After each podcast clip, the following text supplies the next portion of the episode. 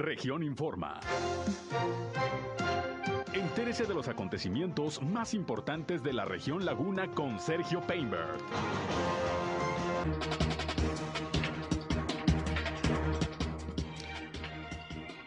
Bien, vamos a iniciar eh, como siempre con los reportes de las autoridades de salud sobre la situación del COVID-19 al día de hoy, ya jueves, jueves 10 de marzo del año 2022. Ya tenemos aquí el informe de la Secretaría de Salud de Coahuila que reporta hoy 51 nuevos casos positivos de COVID-19 y tres defunciones, las cuales ocurrieron en los municipios de Saltillo, Torreón y Zaragoza. Un deceso lamentablemente en cada uno de estos municipios se reportan hoy. De estos nuevos casos, de los 51, 13 corresponden a Monclova, 12 a Ramos Arispe, 7 a Saltillo y en el tercer lugar, junto con Saltillo, está Torreón, con siete casos también. Otros municipios de la laguna que aparecen con nuevos contagios son San Pedro con dos y Piedras Negras con uno nada más. Ya con estos números está Coahuila llegando a la cifra de 146.418 casos positivos de COVID-19 y son ya 8.727 los decesos. Disminuyó la hospitalización, ayer eran 40 pacientes, hoy se reportan 33. Entre casos sospechosos y confirmados de COVID-19, Torreón son 18 pacientes, hay 7 en Saltillo, 4 en Monclova, 2 en San Juan de Sabinas y uno respectivamente en Sabinas y en Acuña. Así las cifras al día de hoy del COVID en el estado de Coahuila, que está desde el lunes ya de manera oficial, de manera formal, en semáforo epidemiológico en color eh, verde de bajo riesgo de contagio.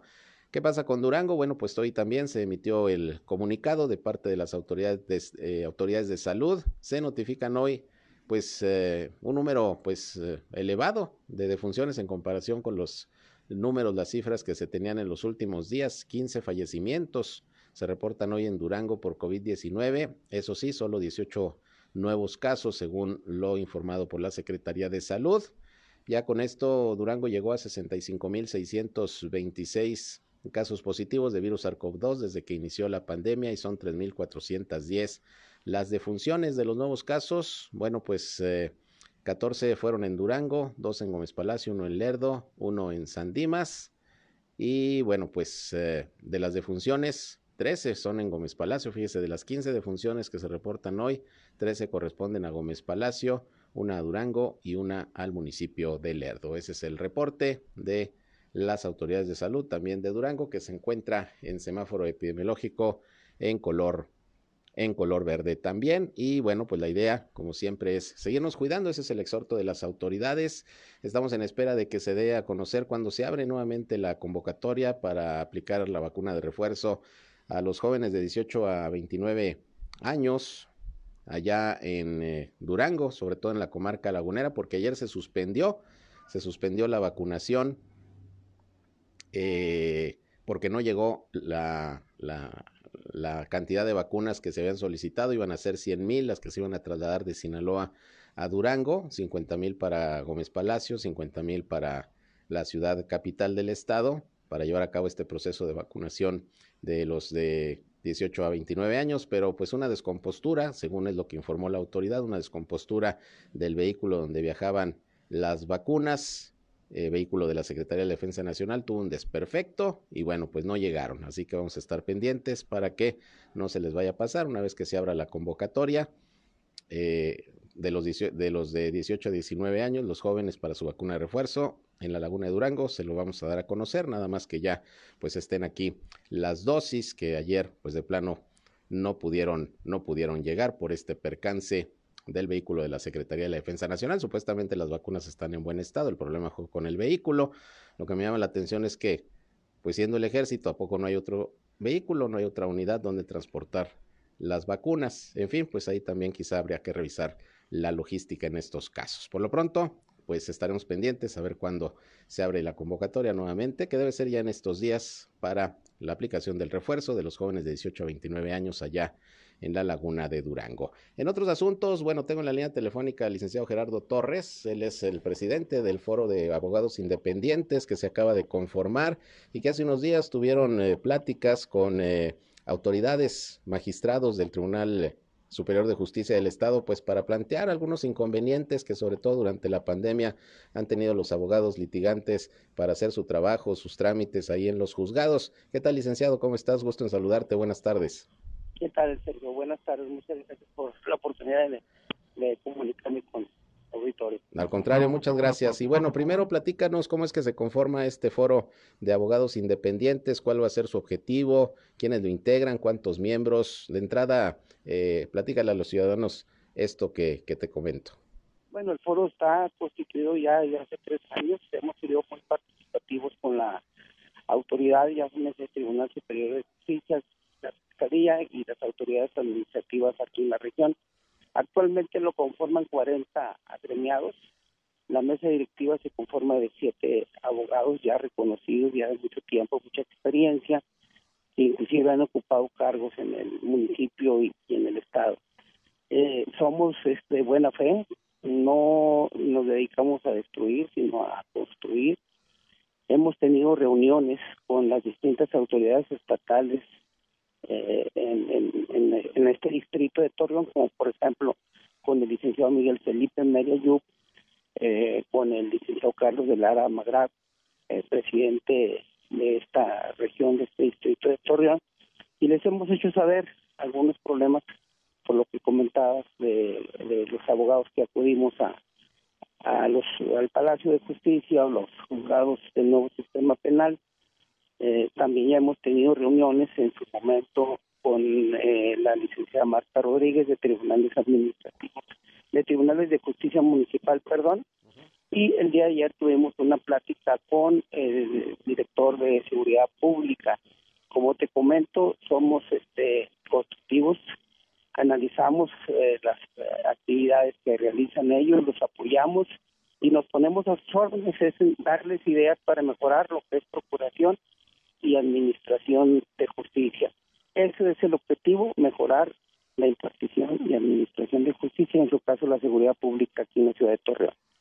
Hace unos días aquí lo informamos, sostuvieron reuniones, ya decía yo, con autoridades del Tribunal Superior de Justicia, pues para ver algunas cuestiones que ya no les estaba gustando mucho a los abogados, que día con día van a los juzgados, el sistema de citas y todo lo que de alguna manera pues se trastocó con el tema sobre todo de la pandemia. ¿Ya recibieron alguna respuesta, abogado? Sí, eh, tuvimos una reunión ya para dar cuenta de los avances a los nueve puntos que se trató los magistrados eh, para la próxima semana nos comentaron que se va a poner ya en marcha la oficialidad de partes de los familiares.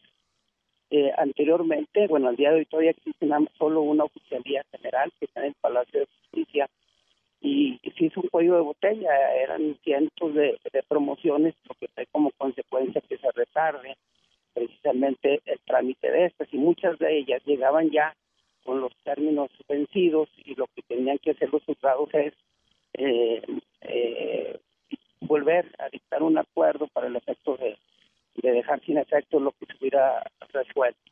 Otro de los temas es de que daban turnos, por ejemplo, 200 para presentar escritos, promociones, y si a las 2 de la tarde ya se acabaron esos turnos, ya no entregaban más independientemente que las ventanillas estaban solas. Entonces también se logró que se ampliara hasta las dos y media la entrega de turnos también eh, se comentó y se logró, o eso se pone en práctica ya, de que independientemente de las citas que se hagan por conducto del buzón del tribunal electrónico, eh, los abogados pueden acudir y si no hay algún justiciable y que esté pendiente de ingresar o que esté siendo atendido en, en, el tribunal, en el juzgado, se van a atender a los abogados que acudan sin necesidad de algún alguna cita pues esto lo de la pandemia, como tú comentas, trajo muchas consecuencias, muchos retardos, inclusive todos los tribunales federales aquí en la región, en este distrito que es el número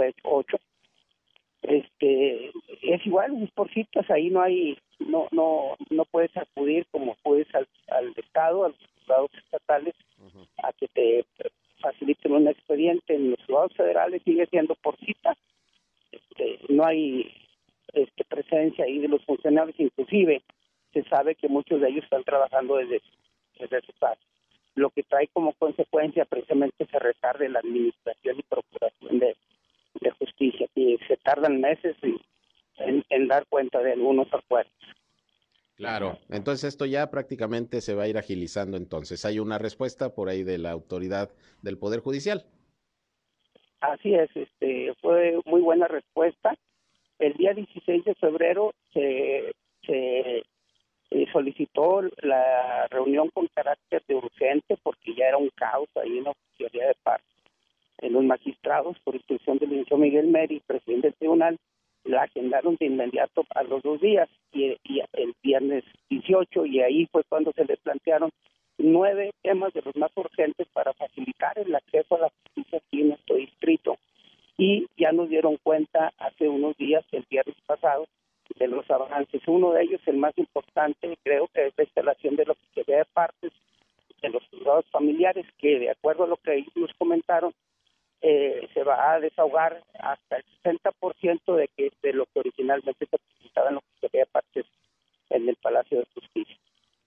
Muy bien, ahora respecto a la carga que tienen los juzgados, sobre todo civiles y familiares, de, de casos eh, tengo entendido que también pues se va a buscar y irle dando una solución, más agilidad eh, para pues desahogar eh, todo lo que lo que de asuntos tiene el Poder Judicial en esta, en esta área de la Administración de la Justicia. Ahí, ¿cómo, cómo van y qué compromiso se había hecho, abogado?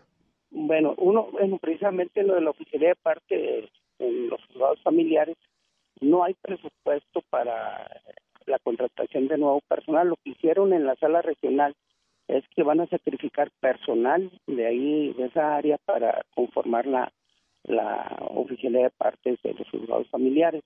También vemos con muy buenos ojos que en el mes de abril, si mal no recuerdo, se van a establecer nuevamente unos exámenes para saber qué o quiénes sí tienen la capacidad para continuar ahí en, en sus actividades, porque sabemos que hay servidores públicos pues que no reúnen las características para ser jueces, inclusive hay algunos que pues tratan mal a los abogados y se acordó precisamente con el pleno aquí en la región que esta reunión pasada iba a ser única, única y exclusivamente para agilizar el trámite de los procedimientos. Se va a dar otra donde ya se van a hacer señalamientos directos de corrupción. Bueno. Sí, sí, sí. Van a, van a hacer esos señalamientos.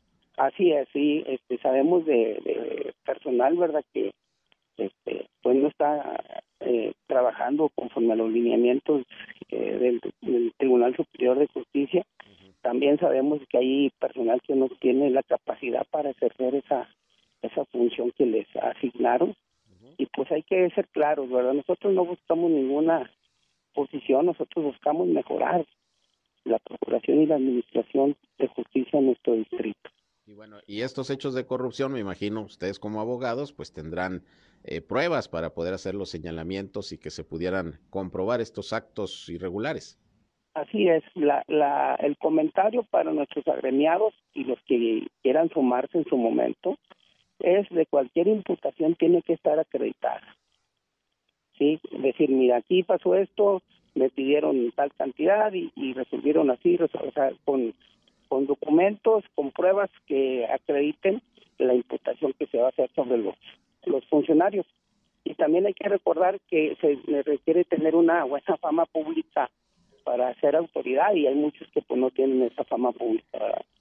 Claro, pues vamos a esperar entonces a que se presenten estas denuncias, que se den a conocer, cuando ya tengan todo listo, licenciado, pues por ahí nos avisas para, para informar a la, a la comunidad y bueno, pues sí entendemos que lo que buscan, en este caso ustedes como foro de abogados, es mejorar como eh, señala la impartición y la procuración de la justicia, pues vamos a ver si se siguen dando las respuestas positivas, como ya algunas se dieron de parte del Poder Judicial, y aquí lo estaremos informando. ¿Algo que quieras agregar? Pues sí, también quisiera agregar que por parte del doctor Gerardo Márquez Guevara también ha existido apertura. Sí, ya tuvimos una reunión con él y en el cual hicimos conocimiento algunas algunas circunstancias de la fiscalía y esperemos que a corto plazo se, también se resuelva. Bueno, pues vamos a estar pendientes, eh, eh, licenciado.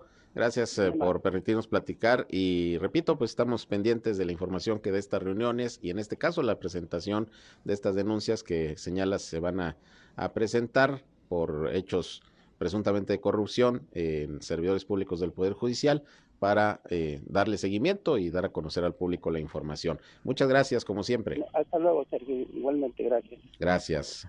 Buenas tardes, pues ahí Gerardo Torres, presidente del Foro de Profesionistas, han tenido diálogo con las autoridades, con magistrados del Poder Judicial para tratar de agilizar, pues, eh, los trámites y toda la actividad que se tiene en los juzgados, pero ya escuchó usted, próximamente habrá reunión para que los abogados de este foro presenten denuncias muy concretas en contra de servidores públicos del Poder Judicial que pudieran estar incurriendo en presuntos actos de corrupción cuando todo este eh, proceso esté listo. Y, y se hagan las denuncias, pues nosotros lo informaremos. Vamos a una pausa y regresamos. Son las 13 horas con 25 minutos. Al volver, ¿qué pasó hoy con el diputado Rodolfo Walls? Un altercado ahí con elementos de seguridad pública del Estado. Y también con este asunto de las amenazas a las escuelas. Ahora le tocó a la UAL. Ahorita les platico qué fue lo que ocurrió.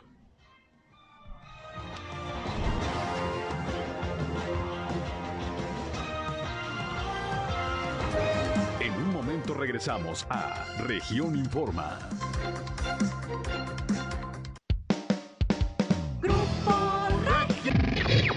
Al aire, región 103.5. Continuamos en Región Informa.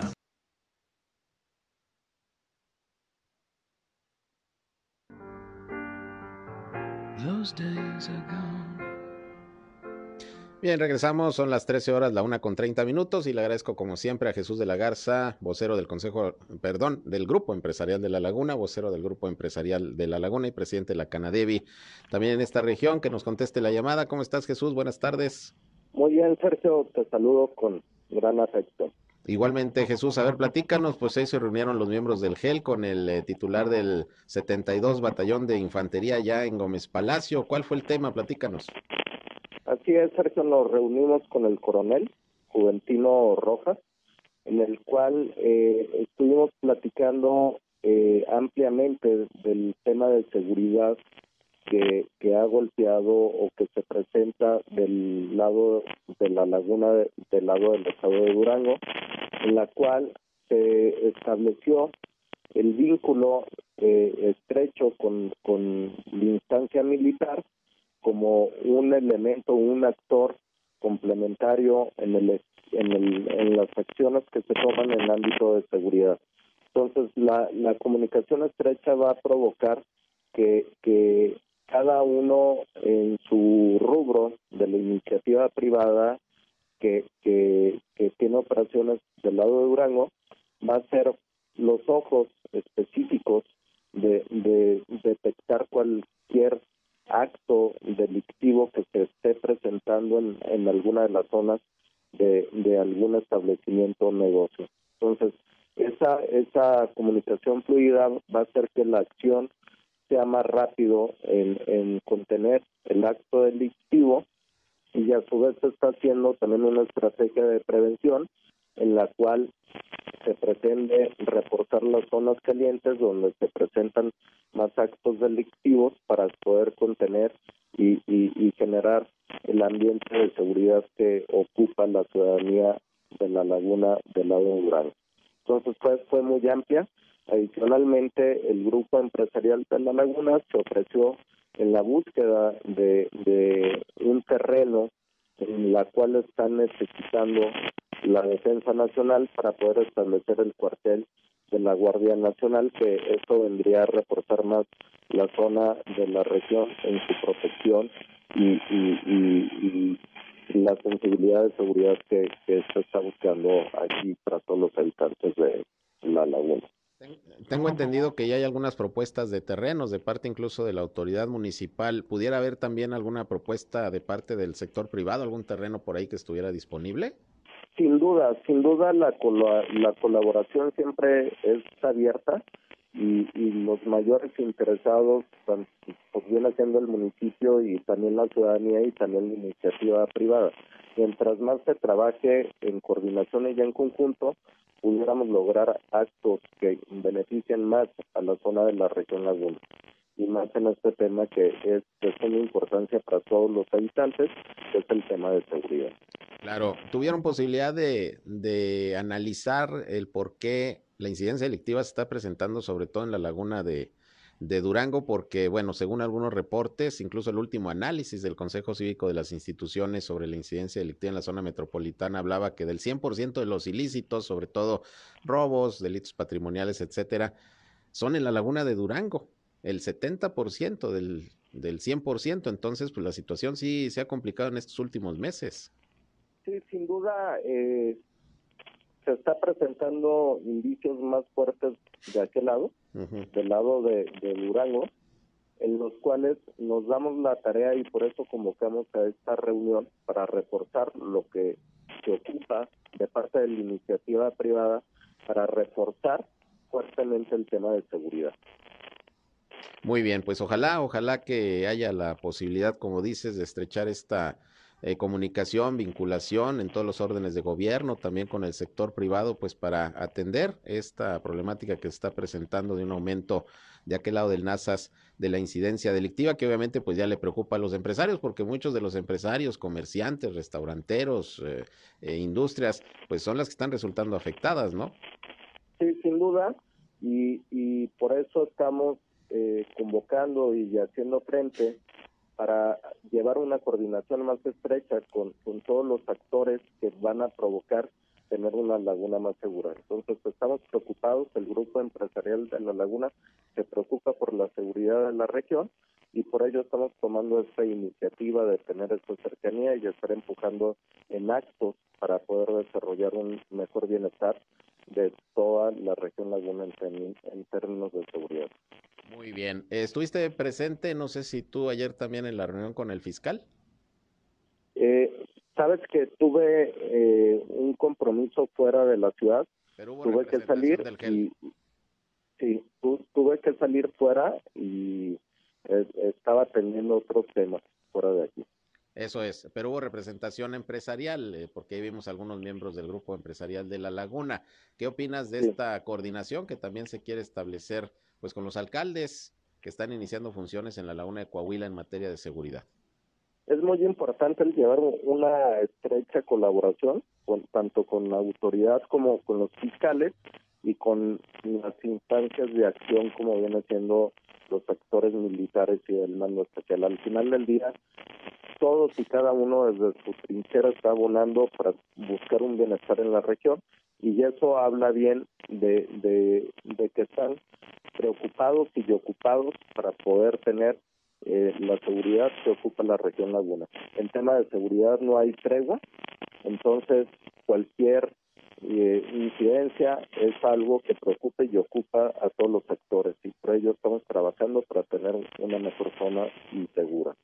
Muy bien, pues estamos pendientes, eh, eh, Jesús, y esperemos que pues estos objetivos de que haya una mejor seguridad en la laguna y ahorita sobre todo en la de Durango donde se ha, ah, se ha incrementado la incidencia delictiva, pues haya respuesta de las autoridades. Vamos a estar pendientes. Muchas gracias como siempre por contestar nuestra llamada. No, a tus órdenes saludo a todos. Gracias, buenas tardes. Jesús de la Garza, vocero del Grupo Empresarial de La Laguna y esta reunión hoy con el, el eh, coronel eh, Juventino Rojas, encargado del séptimo batallón de infantería allá en Gómez Palacio, que por cierto tengo algunas de las palabras que dio al término de esta reunión, donde habla precisamente de esta colaboración que van a buscar con autoridades e iniciativa privada para tener un nuevo terreno para un eh, eh, destacamento de la Guardia Nacional que se requiere ahí en la Laguna de Durango. Vamos a escuchar lo que dijo el coronel Juventino Rojas. Es una actividad constante que estamos realizando nosotros, no es exclusiva del estado de Durango.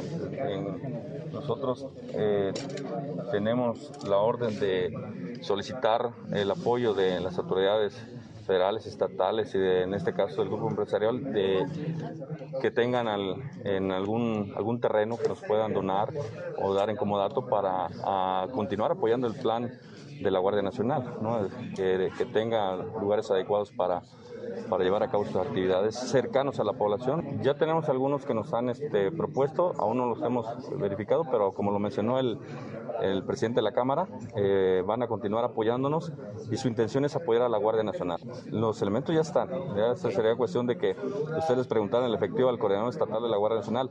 Nosotros tenemos la encomienda de buscar lugares para apoyar a la Guardia Nacional y, permitirles este, estar más cercanos a la, a la población esa es la, finalidad principal y por eso pedimos el apoyo de, pues, todas las autoridades, ¿no? de, estatales, federales y también de la iniciativa privada, como ustedes lo vieron, y la buena respuesta que hay para poder apoyar a, la Guardia Nacional. Todos los, todos los este, eventos que nos han reportado y se han recuperado. Desconozco si hay más este, eventos que no, que no se han anunciado. Eso ya se los presentamos a ustedes en las estadísticas pasadas de, la atención a los, a los este, robos de, de, principalmente de carne y leche que se estaban llevando a cabo. Ya eso los presentamos en la mesa de, seguridad. Pues ahorita no recuerdo cuántos son los que tenemos ahí presentados, pero recuerdo de carne, dos eventos, de leche, dos eventos y todos se resolvieron que me ha tocado a mí participar. Puede, haber, puede ser que haya más, pero no me ha tocado a mí participar en esas mesas donde sí, no, no he notado si se han disminuido o se han aumentado. Bien, pues parte de lo que hoy comentó el coronel Juventino Rojas de el 72 Batallón Militar allá en Gómez Palacio. Pero hablando del tema de seguridad, pues le decía que hoy surgieron más rumores y algunas publicaciones en eh, WhatsApp y redes sociales sobre supuestas amenazas a instituciones educativas. Ya ve lo que pasó ayer con el CETI 59, en donde se suspendieron las clases debido a que un alumno pues amenazó con perpetrar un ataque, una balacera ahí en contra de, del plantel. Subió incluso una fotografía de un arma de fuego y bueno, esto se atendió de inmediato por las autoridades. Afortunadamente no pasó nada. Tenemos entendido que por sí o por no, eh, los del CETI 59, los alumnos, alumnas van a regresar a clases hasta el próximo lunes. Este día y mañana pues van a, tomar sus clases a distancia, que bueno, de alguna manera ya deben estar acostumbrados también por todo lo de la pandemia que así han estado. Pero resulta que el día de hoy, desde muy temprana hora, la policía de Torreón estuvo informando que estableció vigilancia en algunos planteles educativos, particularmente en la Universidad Autónoma de La Laguna, ya que también se presentaron, eh, se presentaron algunos rumores de amenazas para los alumnos a través de mensajes de WhatsApp. El comisario César Perales, director de Seguridad Pública, informó que con el regreso a clases se ha reforzado la seguridad en los planteles y hoy pues hubo patrullas ahí vigilando a la Universidad Autónoma de La Laguna. Afortunadamente, pues no se reportan incidentes. La Policía Cibernética de la Fiscalía de Coahuila ya fue informada sobre estos rumores generados también respecto a un posible eh, ataque ahí a, la institución educativa. Eh, mensajes que se pudieron detectar a través de WhatsApp y bueno, pues están haciendo las investigaciones correspondientes. Esto fue a muy temprana hora. Más tarde, pues hubo otro comunicado por parte de la propia Dirección de Seguridad Pública, donde informó de algunas otras eh, escuelas en donde se estuvo ejerciendo vigilancia policiaca por también algunos rumores que se presentaron de posibles ataques, lo cual, bueno, pues seguramente, y ojalá ya así sea, sean bromas, sean chungas, obviamente muy irresponsables, pero que no pase de ahí. De cualquier manera, como dijo ayer el eh, fiscal eh, de Coahuila, Gerardo Márquez Guevara, pues no hay que minimizar en ningún momento cualquier situación que se pudiera dar respecto a esta situación. De hecho, también se dio a conocer que en relación a este asunto del CETI 59, ya la Secretaría de Educación Pública, la Secretaría de Salud de Coahuila, la PRONIF, que es la Procuraduría para Niños, Niñas y la Familia, están colaborando con la Fiscalía General del Estado para abrir la carpeta de investigación correspondiente. El gobierno del estado, en conjunto con la institución educativa, están realizando acciones de seguimiento y brindando asesoría y atención psicológica y médica a los alumnos, maestros, personal administrativo y padres de familia. Se informa que las autoridades correspondientes se mantienen al tanto de la alarma que se suscitó entre los padres de familia y los estudiantes por las supuestas amenazas de muerte que a través de redes sociales emitió este alumno del CETIS 59 se está investigando el hecho y bueno, pues repito, afortunadamente no pasó nada. Ojalá no pase, pero pues hay que atender este tipo de situaciones que se están dando. Y le digo que de hecho eh, también la Dirección de Seguridad Pública más tarde emitió un comunicado para dar a conocer que ante los rumores publicados en redes sociales de tiroteos y de agresiones hacia escuelas, desde esta mañana, además de la UAL, eh, también estuvieron ejerciendo vigilancia desde las 7 de la mañana en la escuela Benito Juárez, en la escuela Lázaro Cárdenas y en el colegio inglés. También se mantuvo vigilancia ahí en el CETI 59 por espacio de dos horas esta mañana. También acudieron al colegio Jesús María Echeverría, al colegio América y la preparatoria eh, Venustiano Carranza, reportando sin novedad, pero el objetivo es mantener ahí la presencia cibernética. Y bueno, se hace un llamado a la población para que en caso de, encontrarse algún mensaje en redes sociales, de WhatsApp, con, con alguna amenaza hacia algún plantel escolar, etcétera, se pueden comunicar al 871-729-0099, 871-729-0099 o también al WhatsApp 871-512-6954. Repito, 871-512-6954 para que en caso de cualquier situación de este tipo se pueda reportar de inmediato. Así las cosas con este tipo de, de mensajes a través de redes sociales, de WhatsApp con amenazas a los planteles educativos, que repito, pues ojalá todo, todo se trate de, de bromas, de falsas alarmas, de, de, muchachitos que a lo mejor de manera irresponsable están enojados por algo y hacen estas amenazas sin tener la intención de hacer algo, pero no hay que minimizar y hay que conjuntar esfuerzos, autoridades, padres de familia, las escuelas, para para evitar este tipo de situaciones. Vamos a una pausa y regresamos. Son las 13 horas ya, una con 44.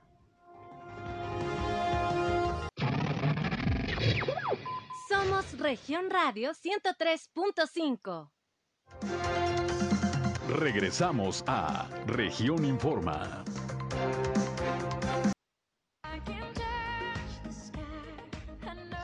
Bien, regresamos 13 horas ya con 50 minutos. Y bueno, pues hoy el polémico diputado local del Partido Acción Nacional, Rodolfo Walls, protagonizó pues un hecho donde, bueno, pues intervino la, la policía estatal, hubo por ahí un altercado que, bueno, provocó la detención momentánea del legislador, ya después se le dejó libre. Es que Rodolfo Walls había citado ya los medios de comunicación ahí donde se encuentra la terminal Nazas del Metrobús, pues para eh, dar a conocer su postura crítica sobre pues el retraso que ha tenido eh, el inicio de operaciones de esta obra. No es la primera vez que, que, pretende el eh, legislador pues platicar con los medios de comunicación sobre este tema. Nada más que el día de hoy, bueno, pues iba en un camión al que denominó fraudebús, que era un vehículo particular con imágenes del gobierno del estado y bueno, pues esto lo iba a presentar en la rueda de prensa, pues como un monumento a la corrupción que dice ha permeado dentro del proyecto del Metrobús Laguna. El tema es que pues iba circulando y lo detuvieron policías estatales porque era un vehículo pues eh, sin autorización para prestar un servicio o, no identificado según lo que detallan las autoridades. Ya hay un comunicado al respecto.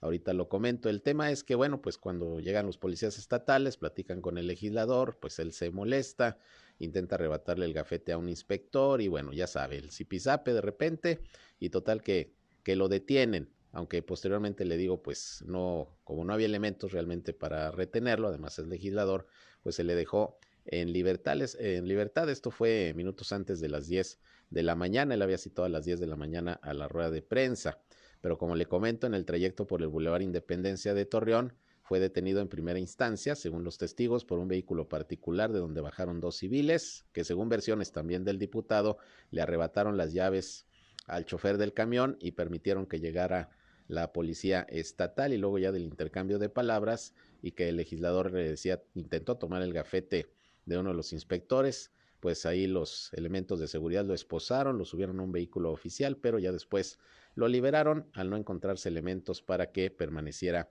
en ese estado. Posteriormente, Rodolfo Walsh de cualquier manera dio su rueda de prensa y habló pues de lo que calificó como un abuso por parte de las autoridades.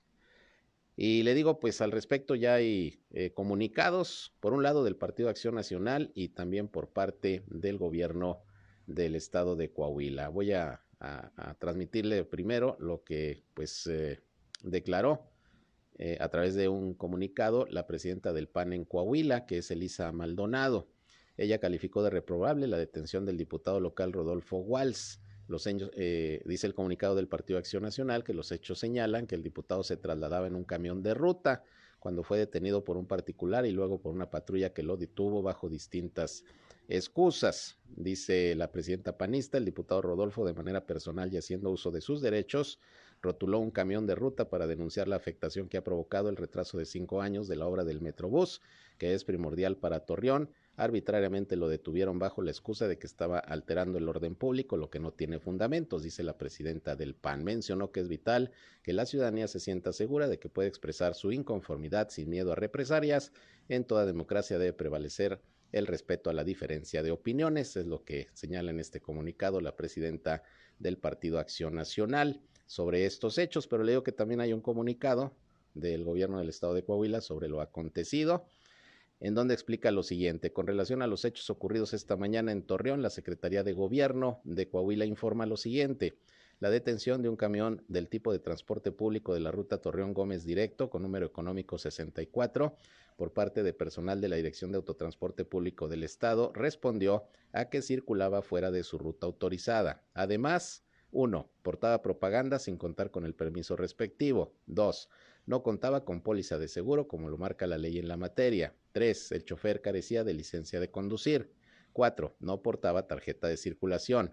Bajo estas circunstancias, dice el comunicado de la Secretaría de Gobierno de Coahuila, se cometieron violaciones a los artículos 192, 200, 201 de, de la ley de autotransporte. Y respecto al altercado entre un funcionario estatal y el diputado Rodolfo Walsh, dice la Secretaría de Gobierno que ya inició una investigación interna para revisar los hechos y deslindar las responsabilidades. Pues ahí el altercado no pasó a mayores, se le detuvo momentáneamente al diputado, luego se le dejó libre, de cualquier manera habló con los medios de comunicación y bueno, pues esto fue lo que ocurrió esta mañana ahí con este asunto, donde el legislador, bueno, pues sigue denunciando corrupción y manifestando inconformidad por el retraso en la obra del Metrobús Laguna. La autoridad dice que lo detuvieron porque iba circulando en un camión.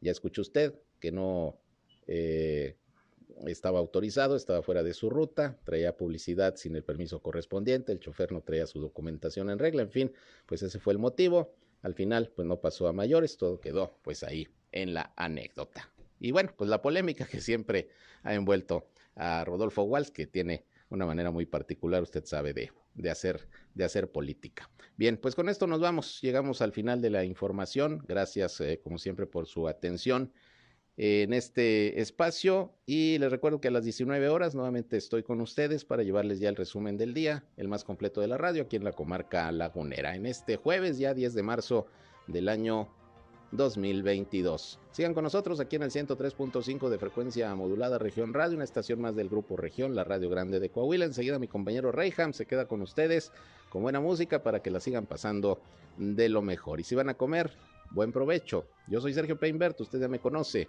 Buenas tardes.